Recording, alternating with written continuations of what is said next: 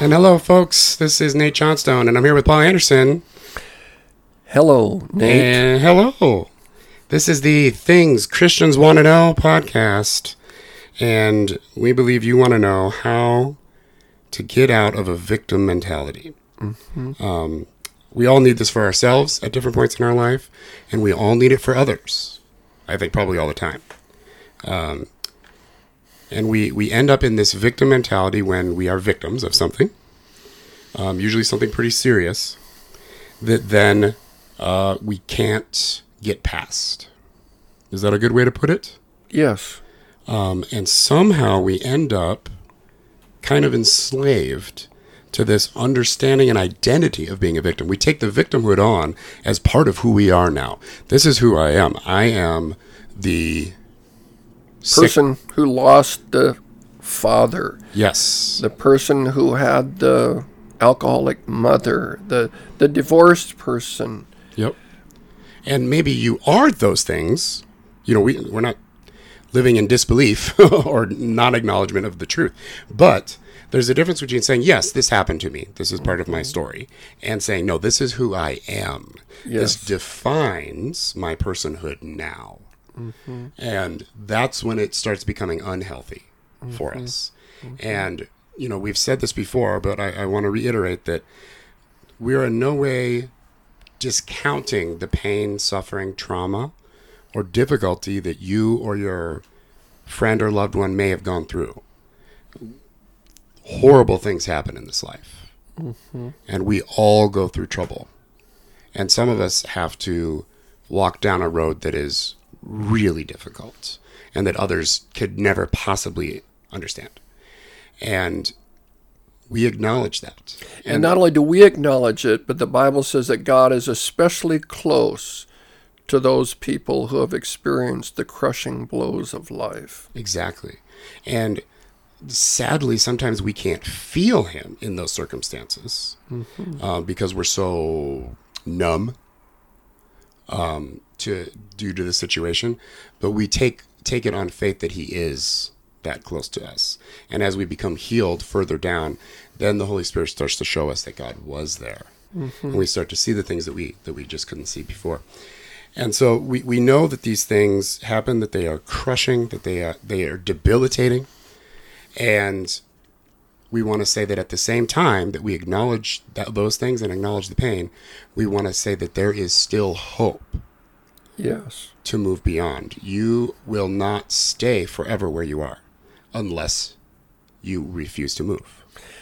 And that sounds harsh, maybe, to someone who's going through something that if you refuse to move, you'll never get anywhere. But sometimes, you, sometimes we have to say things that are a little tough to hear, Yes. and this is this is one of those times.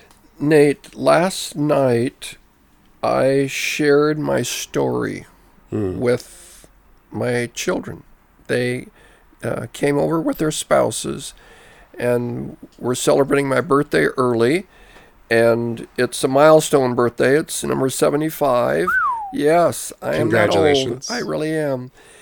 and I shared the story of Karen, who, after three difficult pregnancies, but praise the Lord, three wonderful children Andrew, then Naomi, then Gabriel.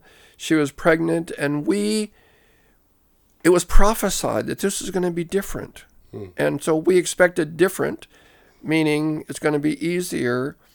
And when Karen felt nothing for two days, close to the birth, within days of the birth, I was thinking, well, he he it was it was a he, he's just getting warmed up, getting ready. And when we went in for the ultrasound, because the midwife had uh, told us uh, get an ultrasound, and when she couldn't find the heartbeat, that was scary. That was that was that was just it was the worst time of my life that moment, and uh, of course it was absolutely horrific for Karen. What I shared last night is I praised my heroic wife after it took her eight months to come through that and to let God come back and, and heal heal her. It was it was uh, a difficult eight months, but then she had three more children, and I said, "Kids, look at that, look at that brave woman. She could have been so." Uh, wounded by what happened that she could have shut down and adopted a victim mentality and said, This is who I am. This defines me. It doesn't define her. We're going to meet Karsten in heaven and we're going to be reunited. And so that's one example. There are examples, of course, from the Bible, and whenever you want me to, I want to jump in and, and uh, get to some of those. But you, Please do. I just want to just parenthetically um, say, good job, you and Karen, for passing these things on to your kids. Because I really think we as parents need to do that. And these are all adult kids, yes, um, most of whom are married. Many have kids of their own.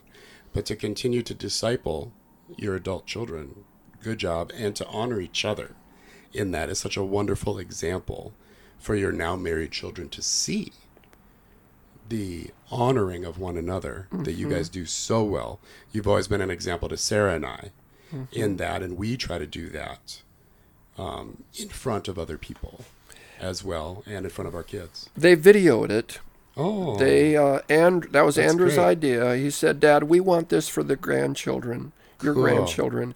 And so they videoed the evening, and it was uh, I love that. about an hour and a half's worth. It was a, a very special So, evening. Good job on that. And we're going to be talking about marriage in the future.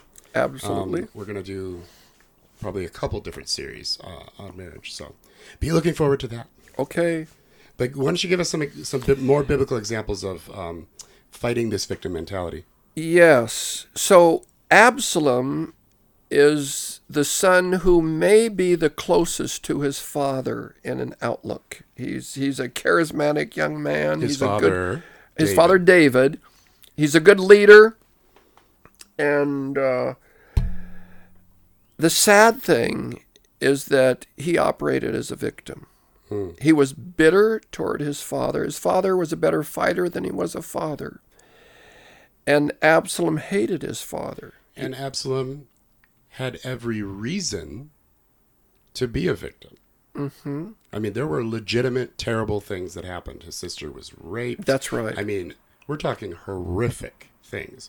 So it's understandable that he would have these kind of feelings. But the sad thing is, he didn't move beyond that Yes, into a healthy life after that. He stuck, he was stayed there. he could have acknowledged my dad is a good man. He loves God, and I know he loves me. He just doesn't know how to show it. But he hated him, and so he walked with bitterness. And when people adopt a victim mentality, and it is a choice, it's not uh, a conscious choice usually, but it is a choice, then there are certain sins that creep in, and one is a sin of bitterness. It, it can occupy our mind. And so uh, Absalom tried, as you know, to overthrow his father. He was uh, trapped when the we tried to go under a tree, and his long hair got caught, and then Joab finished him off with darts. And he died of those dart wounds, but he really died of a father wound.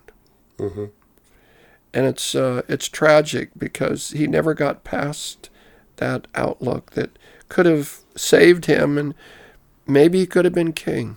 He, would Yeah. he would have made a good king. He was a good good leader. We talked about the children of Israel and how they wanted to go back rather because they feared the future. They uh, when you adopt a victim mentality, the uh, present is uh, painful and the future is daunting. Yeah. And so the past is uh, is easier. It's easier to say, if only, if only this hadn't happened, we could get there, but we're stuck. So th- As, uh, as they say, the devil you know is better than the devil you don't. yeah, And that speaks to that. The past, present may be terrible, but the future might be worse. So let's stay where we are. Yep. So Jesus told this parable of three investors, one who had five talents, one two and and another one one, and the first two did very well. And you hear them being commended by this master. He seemed like a wonderful person, and says, "Enter, uh, enter into the joy of your master." So they're going to have a celebration, and looks like a good guy. Then the third one is afraid and buries his talent, and he expects to be let off the hook. And he said, "I knew you were a hard man." And you, you think, where did he get that from? What, uh, what was hard about this master? He seemed like a wonderful person, and yet he had this picture of a hard man who reaped where he didn't sow, which isn't true. Right. Uh, and so I dug it. I, I put it in the ground. Here it is. Here you have what is yours. And Jesus used two words in the same sentence that I wouldn't use uh, wicked and lazy. Ouch. yeah. He was lazy and he was wicked. And he was a victim. He was a victim of circumstances and uh, he talked himself into a paralysis, into a passivity.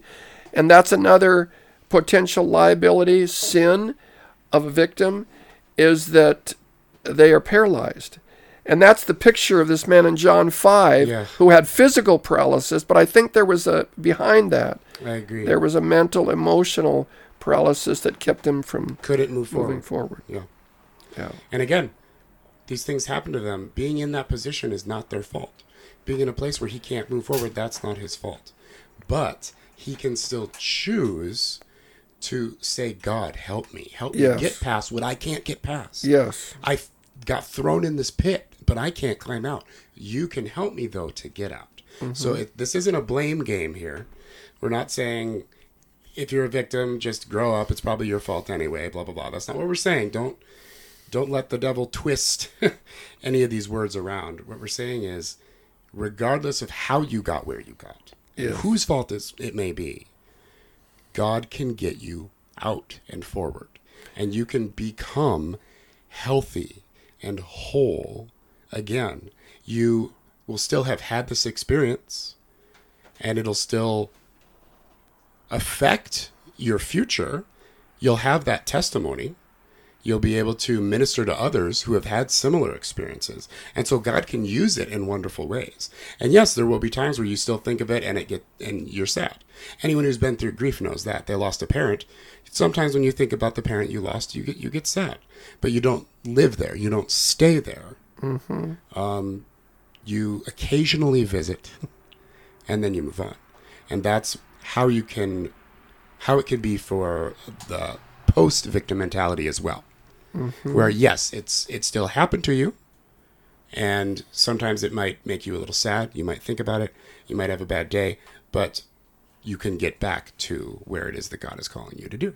Yes. It's a lie to for anyone to tell you that you're never going to change. You can never be as good as you were before. You're broken now. And this is one of the lies that victims tend to believe that they are broken. Mm-hmm. They will never get better. They'll always be broken. They're they've been ruined by this thing that happens. And what a horrible feeling. Terrible. And- Joseph could have been there. Joseph had every reason to be there. He was thrown off by his brothers. His dad thought he had been killed. They sold him into slavery. What a terrible thing. He mm-hmm. could have been so bitter and locked in on that, been a victim. Somehow he managed not to. And he powerfully forgave them to the point where they, they could hardly believe that he really did. And he said, No, I, I'm going to take care of your kids. Yeah. I'm going to take care of you. So it was it was a total forgiveness, and, I guar- God I guarantee you that was not easy no, it wasn't easy. for him to do. This wonderful verse, we might as well say it now. Yeah. Romans 8, Mhm. 28. Here it comes. All things, All things. all things work together for good. All things are not good. hmm You've said that several times during our sessions. It's not good. It shouldn't have happened. It was wrong, but you don't have to get locked in and become a victim. Yep. Embrace that as your identity. All things, not most things, all things work together for good. To those who love God, who are called according to his purpose, God can use it. Yep. it God wasn't behind it. God wasn't behind what happened to Joseph, No. but God used it for good and made him the most powerful person. How amazing is God Oh, how amazing is God is that, right. that He can do that? Yes. And and it might be really hard for you if you're going through something like this right now. It might be impossible for you to imagine God being able to use this somehow for good. Hmm. But stay with. Come him. on. Don't let go of his hand. Just let him walk you through this and lead you on. Yes. Because he will show you just how powerful he is. And you will be able to see in the land of the living that he works things for good. Yes, And you will see yes. it and it'll amaze you. Trust me. Trust me. Glad you said it, Nate. J- Zechariah, he saw God use it for good. Mm-hmm. But there was a time when he lost it, when he wasn't seeing clearly. Hey, when was the last time an archangel showed up in, in church, Zechariah? he is asking for a sign, and he just got one, and he hardly even recognizes it. His response is unbelievable. Yes, yes. He should have been saying, Oh, wonderful. Here it is. It finally happened. Praise the Lord. And he said, How can I be sure? I think that shows that he had a bruised heart and mm-hmm. that he was operating with the victim mentality. I agree. So, for those, you're probably familiar with the story, but this is Luke 1. The archangel comes to Zechariah. He's finally in the temple performing his priestly duty. This mm-hmm. is chosen by Lot, and it doesn't happen very often in your career as a priest. okay? Maybe once. So, Maybe, this is a big deal. yeah. Okay? So, he's doing this big deal, and his heart and mind aren't really focused on the Lord, I dare say, because an archangel shows up and says, Hey, you're, congrats, boy. Like, you're gonna, your wife's gonna have a child. And he doesn't fall on his knees and praise God. He doesn't say thank you. He doesn't tremble before the angel, which is interesting because most people do. Like, He did it first. well, at first he does, but then he has the gall to open his mouth. Yes. You know, so he's not that afraid, or maybe not that respectful. Perhaps I don't know. Hmm. I- It's just such an interesting response for a man in his position who was doing what he was doing at that time. So to me, that says that he has probably. And this isn't in the text, but but I think it's implied. He's been praying for a child forever. He is dirt old now. Past the his wife is well past menopause. Okay. He he prayed for a child all his life. God never gave him one. And for a Jewish man, particularly a Levite and a priest, not having a son to pass on that very important um, aspect of their culture is devastating. And it was looked at by barrenness was looked at by by other people in the culture as like a curse, sort of, from God, which was unfair. Um, but that's that's how they saw it. And so I'm guessing he's asked for a son for decades and decades and decades. God never got one, and he has now become very bitter. I think towards God, maybe towards life in general. So an angel, because that to me that's the only way that can explain an angel showing up and saying, "Hey, your wife's gonna have a son," and really, yeah, whatever. I don't think so, buddy. To an angel. Yeah. I mean, it's it's it's unbelievable. So that's how that's how powerfully this victim mentality can enslave us. But it has a good ending. It does because He, Yeah. out of that silence, nine months of silence, time to reflect. yes, it's a it's a quiet it's a quiet household because she goes on a retreat for f- the first five months until she's showing, and and he's not talking, so things are pretty quiet at the Zachariah household. But then when he opens his mouth, what comes out? Prophecy. Mm-hmm. So God was at work and he was saying, yes, he was responding. So God did deal with him and he came around. He was a victim, but he got healed yep. and was it was ready to receive the child. He was, and he he's an example of he let that victim mentality lead to sin. Mm-hmm. It led to bitterness and a distrust. Lack of faith is sin, right? Mm-hmm. And he didn't distrust. He distrusted the word of the Lord. So, and the victim mentality can do that. It can lead to sins like bitterness, jealousy, and those ingratitude is a big one. Yeah. Uh, taking up an offense mm-hmm. is a big one. Anger. Yep. Is a really Definitely. big one. Uh, criticism, self pity is another mm-hmm. big one where you look at yourself and you just want people to commiserate with you. You don't want them to change you. You don't want them to come in and offer alternatives, but you want them to come in and say, I feel for you, and that's all. Right. Uh, and that can get very self destructive over time. I think Zach was uh, probably guilty of many of those. Yeah. But the wonderful part of that story is that even in the midst of that and how deeply he was entrenched in this, he got out. God got him out. Now it took a little bit of a rebuke on God's side, and I, God doesn't normally strike us dumb. By the way, if you if you're suffering in a victim state and you take it too far, God's not going to strike you dumb. That was because you don't mouth off to an archangel. Like that's just not a good idea.